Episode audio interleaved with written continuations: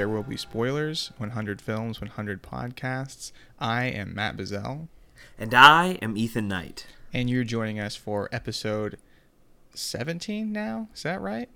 God, I don't know.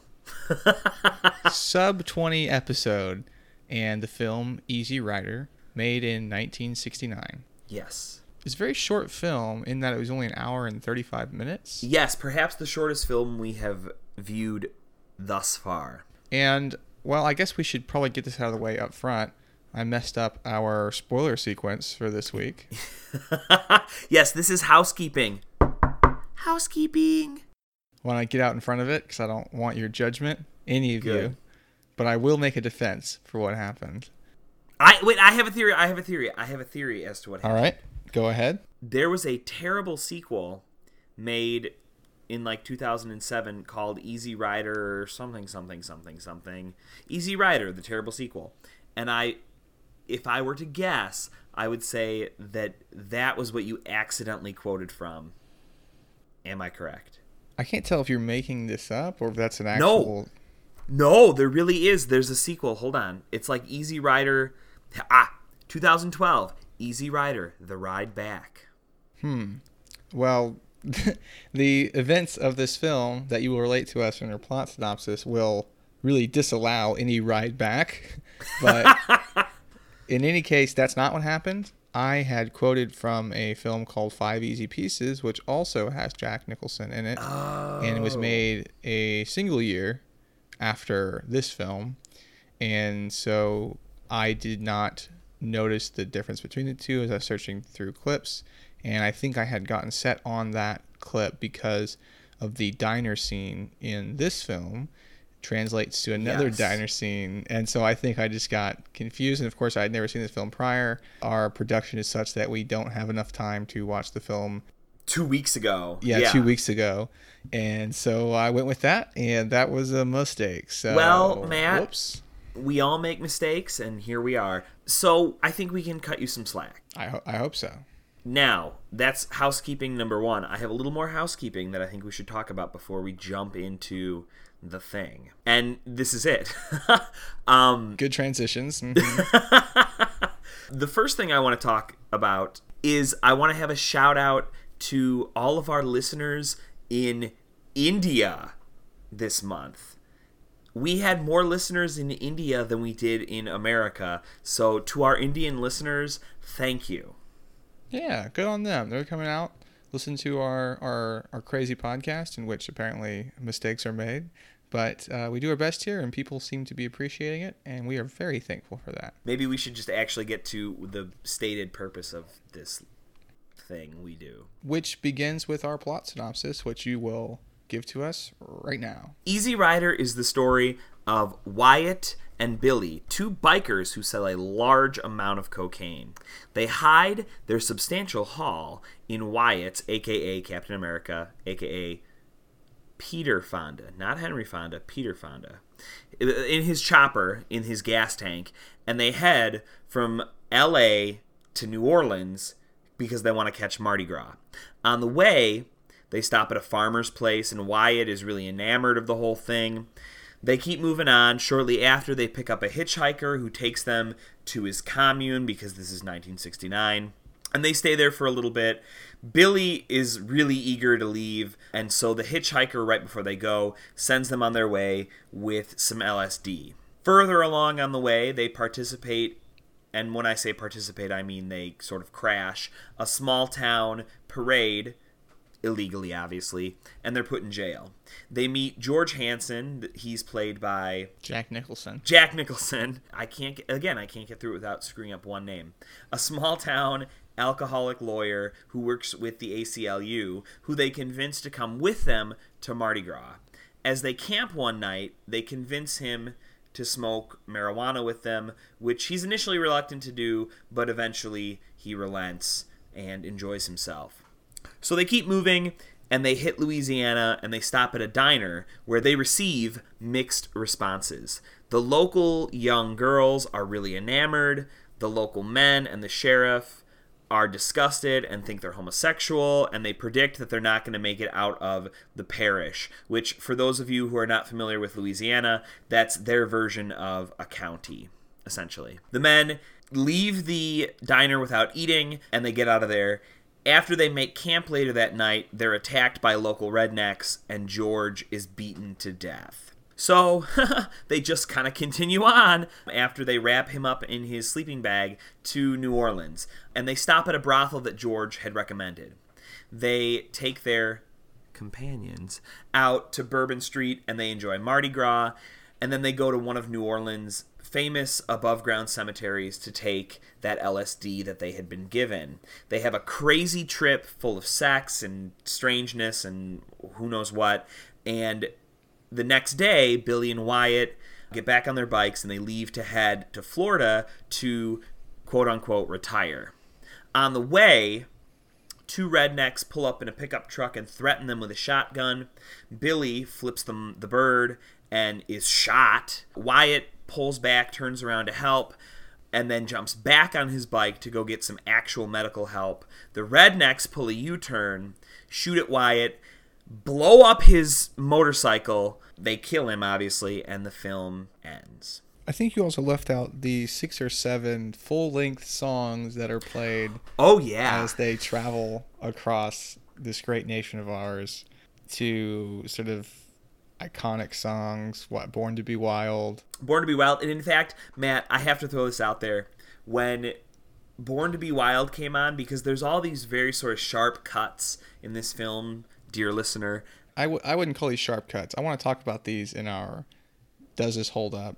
But I wouldn't necessarily call them sharp cuts. Well, anyway, there are cuts, and they cut to sort of the next scene abruptly, I guess I would argue. And one of these early on in the film, the first real road scene with the guys on the motorcycles, starts with Born to Be Wild. And Matt, let me tell you, that sh- scene shift happened, and I shouted like a child, Yes!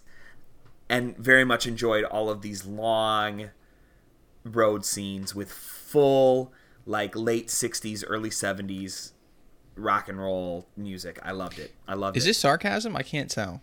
no no i'm i'm 100% serious man You genuinely I- like these long, drawn out Yes. scenes in which they're riding on motorcycles across featureless countryside.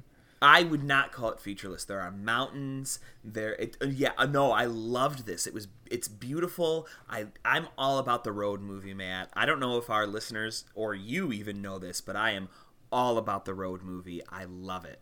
I think it was horrific, and I think we're going to be at odds the rest of the episode. Well, that's fine. I think to start us off with the actual teeth sinking into of this film, I want to give us a pivotal scene because, as I see it, this film is very much about a, a small number of themes, and then it's going to hammer those home the remainder of the runtime. And so the scene I want to talk about occurs very nearly at the end of the film, before they get to New Orleans, right before George is murdered. And it's where George is talking about freedom and people's fear and also their subjugation by capitalism. Mm-hmm. And so let's go ahead and give it a listen.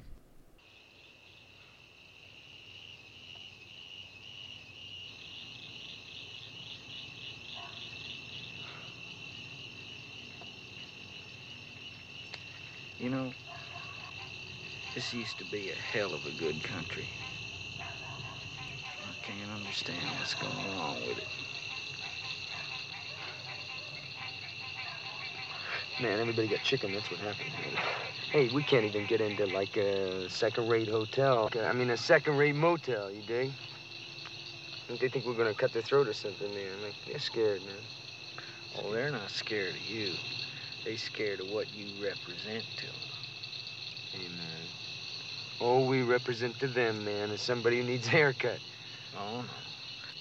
What you represent to them is freedom. What the hell's wrong with freedom, man? That's what it's all about. Oh, yeah, that's right. That's what it's all about, all right. But talking about it and being it, that's two different things. I mean, it's real hard to be free when you are bought and sold in the marketplace. Of course, don't ever tell anybody that they're not free, because then they're going to get real busy killing and maiming to prove to you that they are. Oh, yeah, they're going to talk to you and talk to you and talk to you about individual freedom. But they see a free individual, it's going to scare them. No, well, don't make them running scared. No, it makes them dangerous.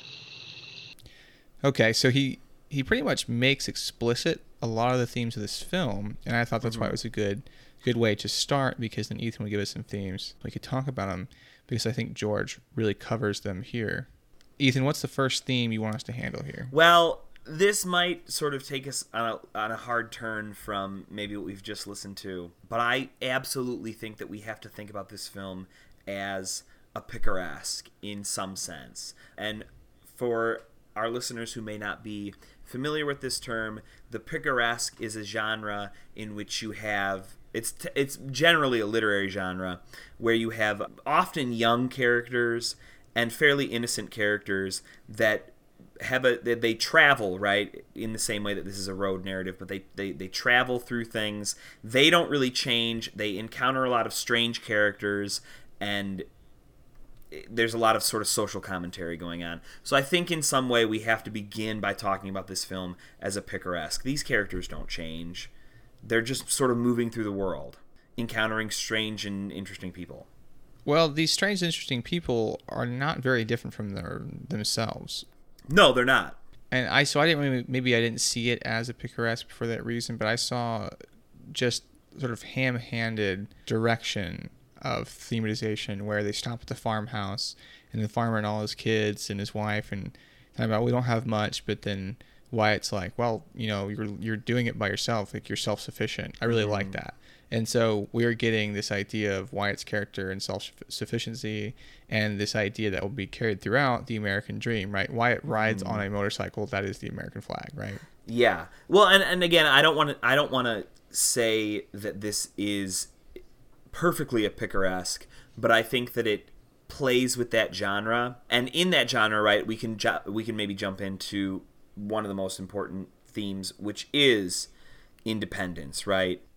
Mm-hmm. Or American individualism, or you know what what have you. There are a lot of different ways we can say this. Well, I would I would summarize that as the American dream. yeah, This independence of the self, uh, freedom from external influence, self-guided destiny, success on your own terms. and and I think this maybe pa plays into another thing that that I think is is important, and that is uh, conformity versus I guess counterculture.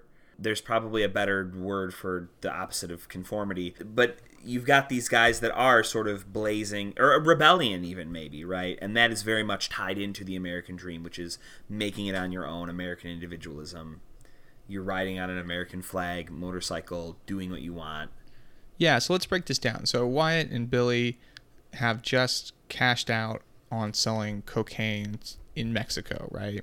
no they take it from mexico and sell it in la They sell it in L.A. Okay, I guess that wasn't. I didn't get that quite. It's so not much, very they- clear. I only know that because I read a plot synopsis.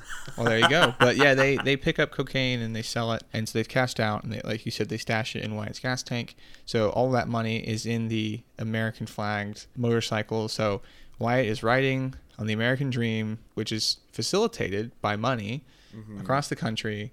To they say they're going to be able to retire on this. It doesn't. I don't know how much money that was, but it doesn't seem like you know one big score will, is enough to sustain them. well, this is why this is why I put quote unquote retire because Sure. who knows how much money they have and who knows what it actually means for them to retire. I mean, clearly, it doesn't mean you know getting a nice villa and you know Yeah. it, it's it's like blowing it on hookers and and weed. Yeah, so they're they're riding predominantly through the South, from California through Texas, Louisiana. Southwest, southwest mostly. Well, but they cover the entire. The idea is to cover the entire South United States, Yeah, right? yes, from yeah. California to Florida. So I would say just South in general because they're trying to get that far. They never do. We're No. not sure how far they get to their final destination. Not much farther from murdered. Louisiana, but yeah. Sure. So they are trying to navigate the South, and so all Mm-hmm. of that landscape, you know, me being uh, very familiar with it, having been born and raised and continue to live here. It's not incredibly exciting.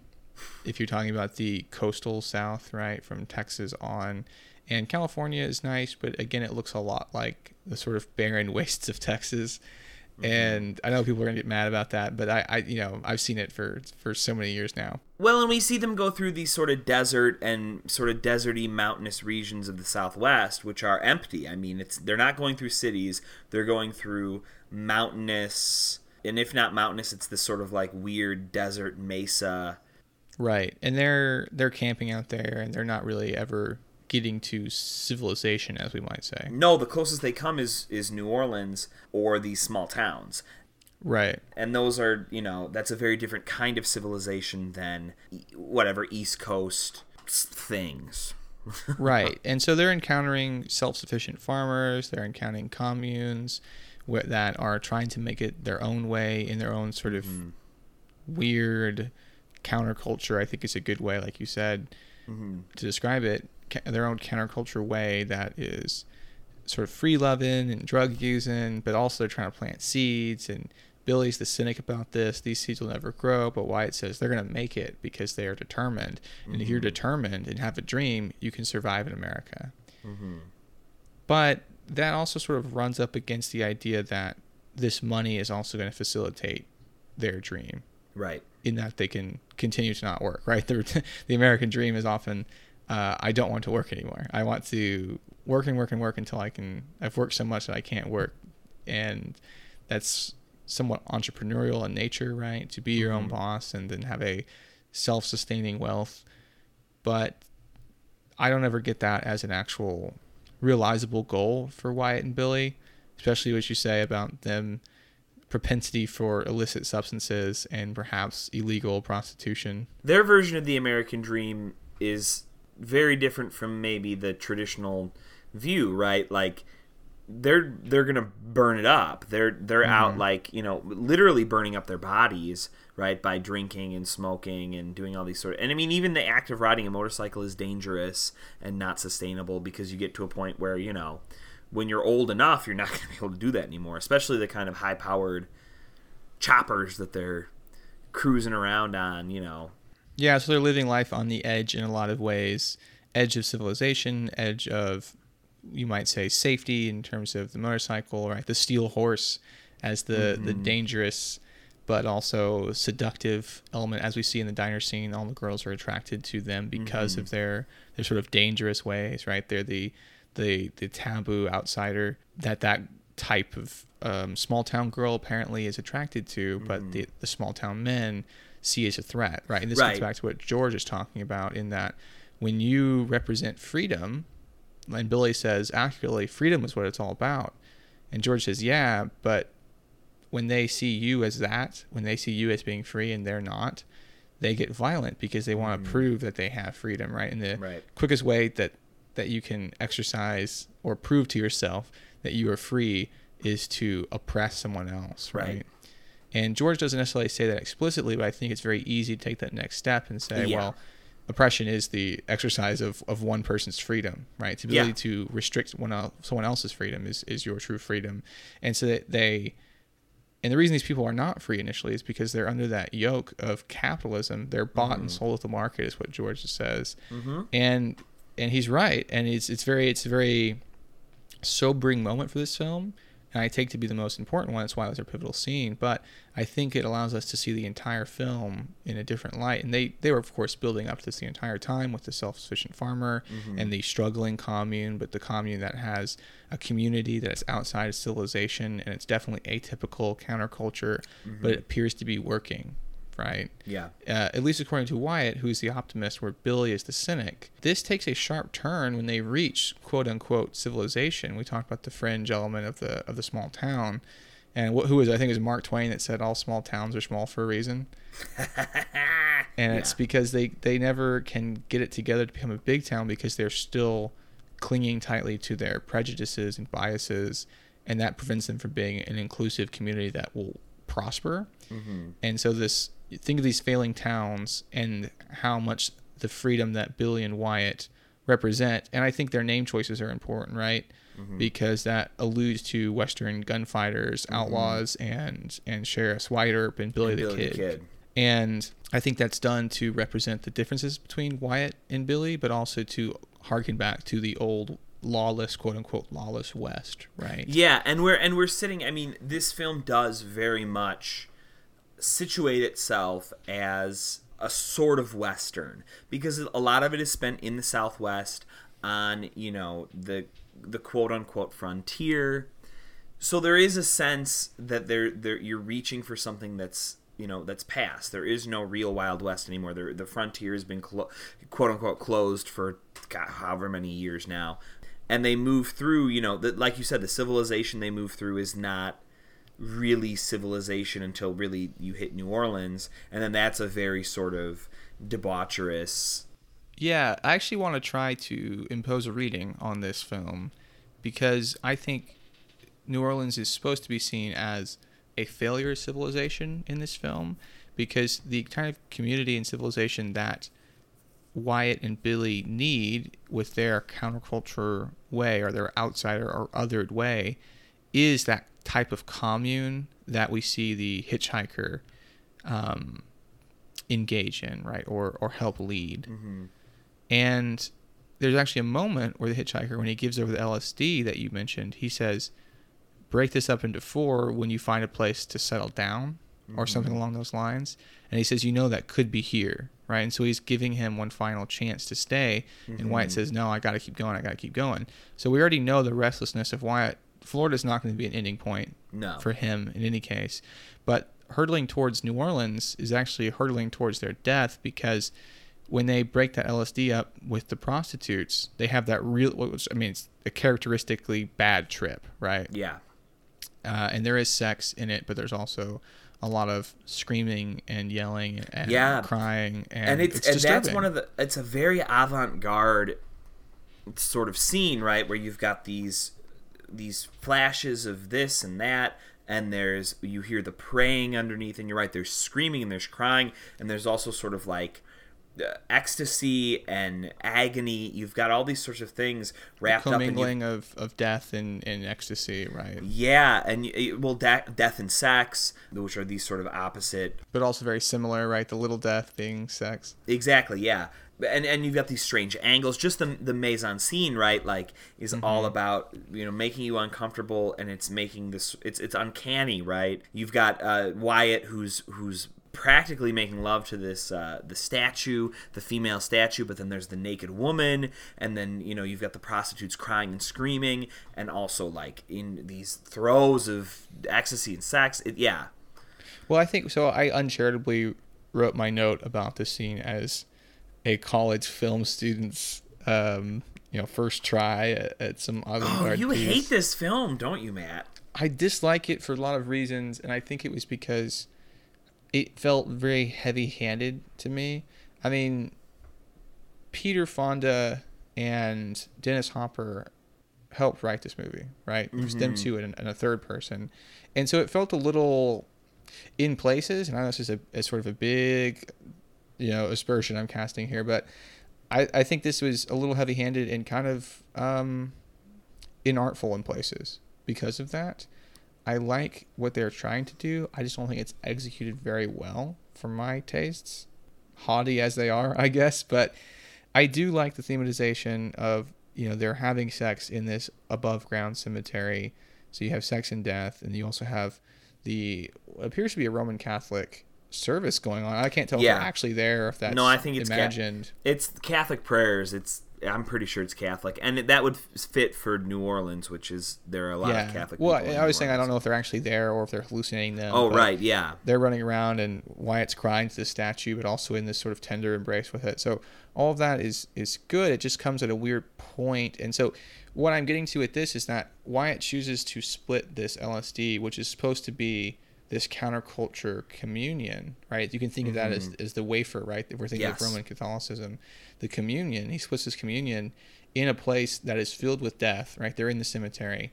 And New Orleans, which is this debaucherous place during Mardi Gras, and still very much is. I don't know if you've been there during Oh. Mardi Gras, but if you've ever been on Bourbon Street, Oh, any man. any any weekend, it is it is. New yep, Orle- it- you can New Orleans is my favorite city. Yeah, don't get me wrong. I really like New Orleans. I just dislike Bourbon Street.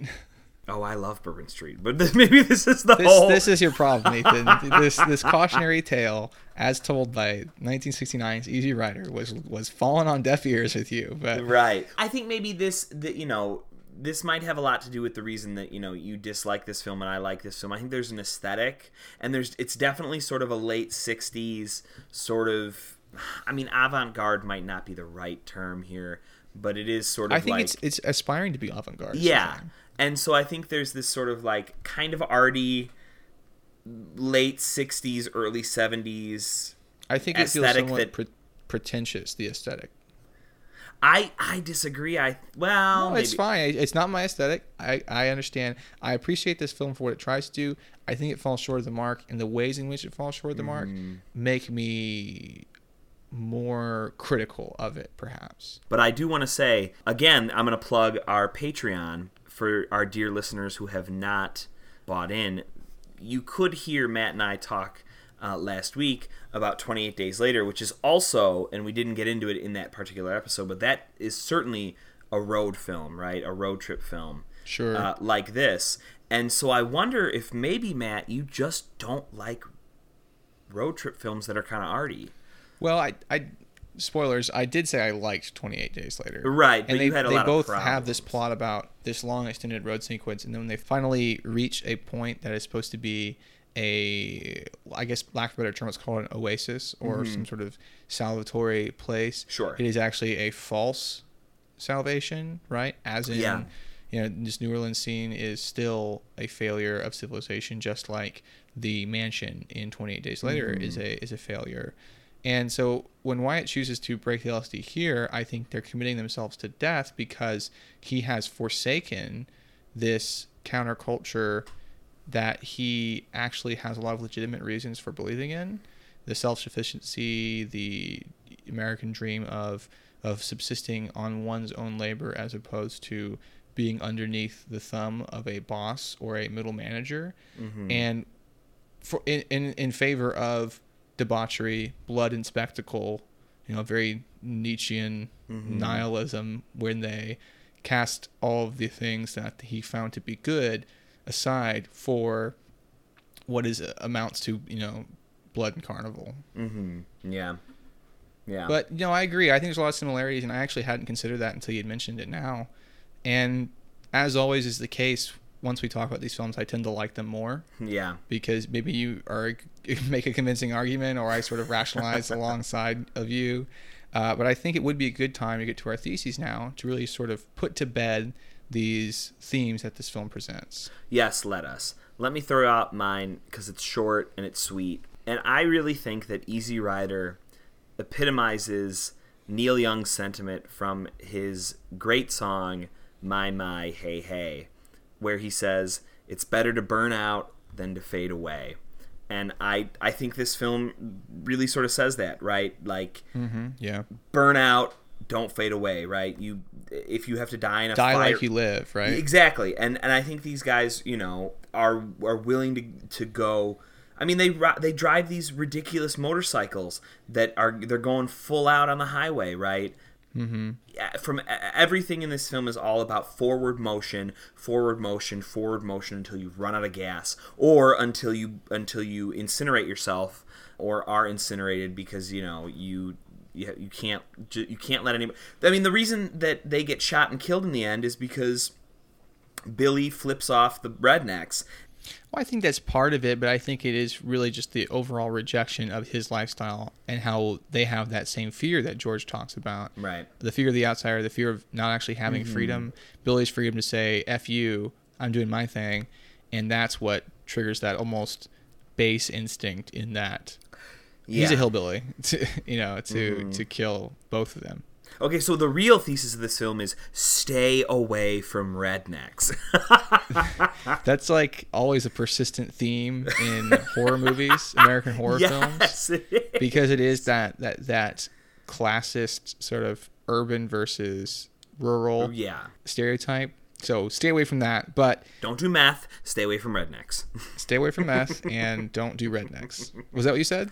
oh, whoa, ah, whoa, Oh, I think I may have flipped the switch, but yeah. So I was watching something as a brief aside. I was watching something last week before I saw the film, and someone actually mentioned Easy Rider on TV and said, you know, die like you live, like Yeah. Wyatt. And I was like, oh, I'm about to watch that film. Uh, so that was kind of an interesting side note that it's still being. Yeah, I mean, well, and and, that maybe even is is uh, another way to rephrase my thesis, right? Like die like you live, like you you live kind of wild and crazy, and you and you die wild and crazy. I mean, they're they're young characters. You live wild, and then you're done. And you die in extraordinary circumstance. Yeah, and there's no future for these guys really. No, like you no. said, if they get to Florida, what are they going to do? Well, then again, Well, well, see, what they have is not a, a future, but an eternal present, right? They're Mhm. living in that present. So let me give you my thesis. give it to me. Uh, man. something I've said in a variety of ways already, but I want to sort of codify it all together here. So the American dream of self of subsistence or sufficiency, I think I like both terms there, and freedom has been subverted by domesticity and capitalism, Mm-hmm. making violent those that rest under that yoke. So there's something tragic about the death of Billy and Wyatt because they're dragged down by people who are afraid to be free. hmm And that, I feel like I'm referring to Nietzsche a lot in this podcast episode, but maybe it's because it's late at night. I don't know. But in any case, Nietzsche talks about slave and noble morality, and the slave morality, its its objective before this big conversion into making these slave thoughts virtues hmm seeks to pull down the noble morality, right? So you can think of the hillbillies and the those of civilization as the slave morality in trying to pull those who who break apart and rise above. We could think in this way, pull those people back down. So Wyatt and Billy are victims of their virtues being destroyed by the masses, effectively. Yeah, because yeah, I mean, and this is that uh, conformity versus counterculture. I mean, Right. the the American, and this is 1969, so we are like, this is the rise of counterculture, right? Sure. So you've got people, you know, and especially epitomized in the I, the sort of rural rednecky sort of thing. You know, you go, you have a wife and you have kids, and you go home and they cook you dinner and you have missionary sex and you go to sleep, right? Like, and these guys are the opposite. They do whatever they want. They don't have a home. They eat whatever's given to them. They smoke whatever's given to them. They don't drive cars. They drive ridiculous monster motorcycle brum, brum, brum, brum, penis machines. And what's most important about this is they don't have jobs, right? One Yes. you, you didn't put in, but the, the one in the herd or the mass, the crowd, is that they have those nine to fives and they're under the yoke of someone else. Whereas these mm-hmm. guys, they don't conform to that. And that lack of, of conformity is the American dream in a lot of ways. It's the self sufficiency or mm-hmm. self subsistence, catch as catch can. It is a precarious existence, but it is one that is ultimately more freeing than the stable life of the conformist. Right. Yeah. And, and and that's it, right? Like the the American dream does vie for that sort of financial independence, but that opens up a whole different kind of world, right? Like you it, it shifts this sort of heteronormative capitalist domestic thing to you could do whatever you want because you have enough money to do whatever you want. You can ride around the southwest on a crazy motorcycle, pick up crazy hitchhikers, hang out with, you know, drunk Jack Nicholson, live in the woods, whatever. And that's and then that you're right, it all comes out of some sort of weird capitalism deal. Why don't we turn to our three questions and wrap this thing up? So, our first question, as always, is Ethan, do we care about this film? I think we do because this, as someone who really enjoys road movies, I think I have. I- Well, not I think I know I have seen echoes of this in so many other films. I mean, most recently for our Patreon supporters, 28 Days Later, right? We can see death, and that's a British film, but I think we can see some echoes of that in of this in that Mm-hmm. and I think it, it's just another one of these movies in a long line of you know there's a long lineage of American Dream road movies. Yeah, and of course, I agree that I do, in fact, care about this film, and my issues with it are probably well documented now, and I'll probably Yeah. continue to speak about them in the remainder of our questions. so, let me go ahead and do that. So, you're already sort of bleeding into what do we owe this film? Yeah, And so As I you're do. right. There is a lot of stuff being called upon, you know, in other films that that sort of come out of, of movies like this, if not this very movie itself. Yeah. And I, I was going to ask you a question. Do you think it's fair to call this film a neo pastoral? Yes, absolutely.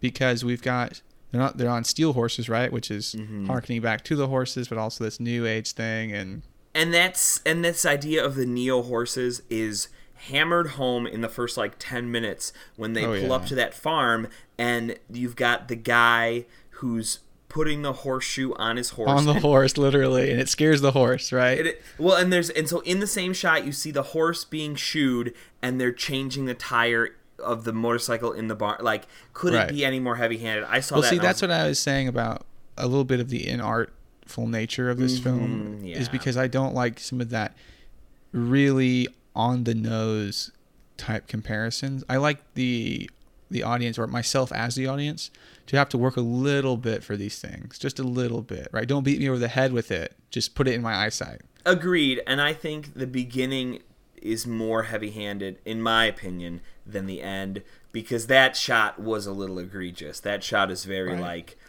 we're riding our modern horse. And I, I agree. I'm willing to agree anyway that it does make a, a shift toward the end where these things are pulled back a little bit, and you have to Mm-hmm. kind of draw your own conclusions about them.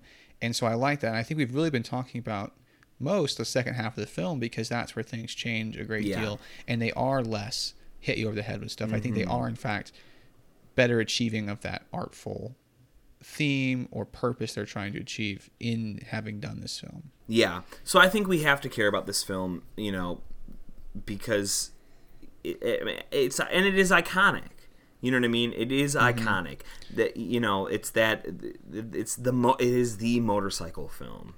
It is absolutely, and you know, all this stuff comes, in fact, from this, and I think this kind of spearheaded that charge of the motorcycle representing this American, this particular branded American freedom.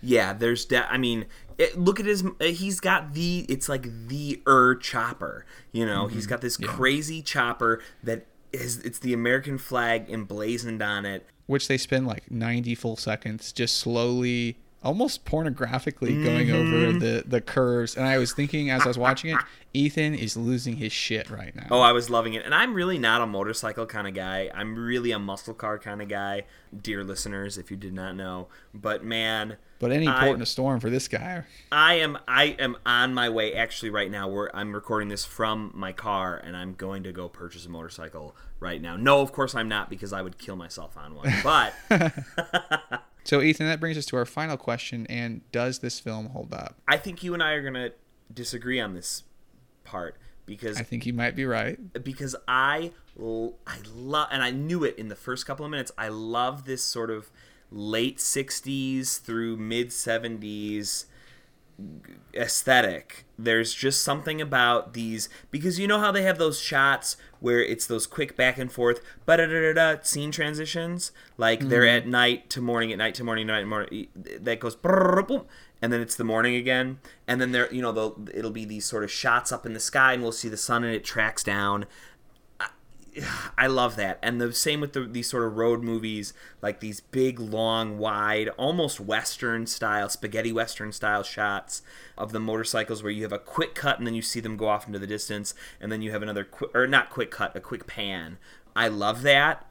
That's an aesthetic that I just very much enjoy, which is again why, well, not again, but which is why one of my absolute favorite Quentin Tarantino films is Death Proof, which is harkening back to this constantly. There's visual references constantly, um, and ever most people hate it. It's one of his least popular films, but it reminded me so much of this, and I love that. I there's just something about that like late '60s, early to mid '70s aesthetic that I dig, and so I think I think it holds up. So I'm glad you brought up these.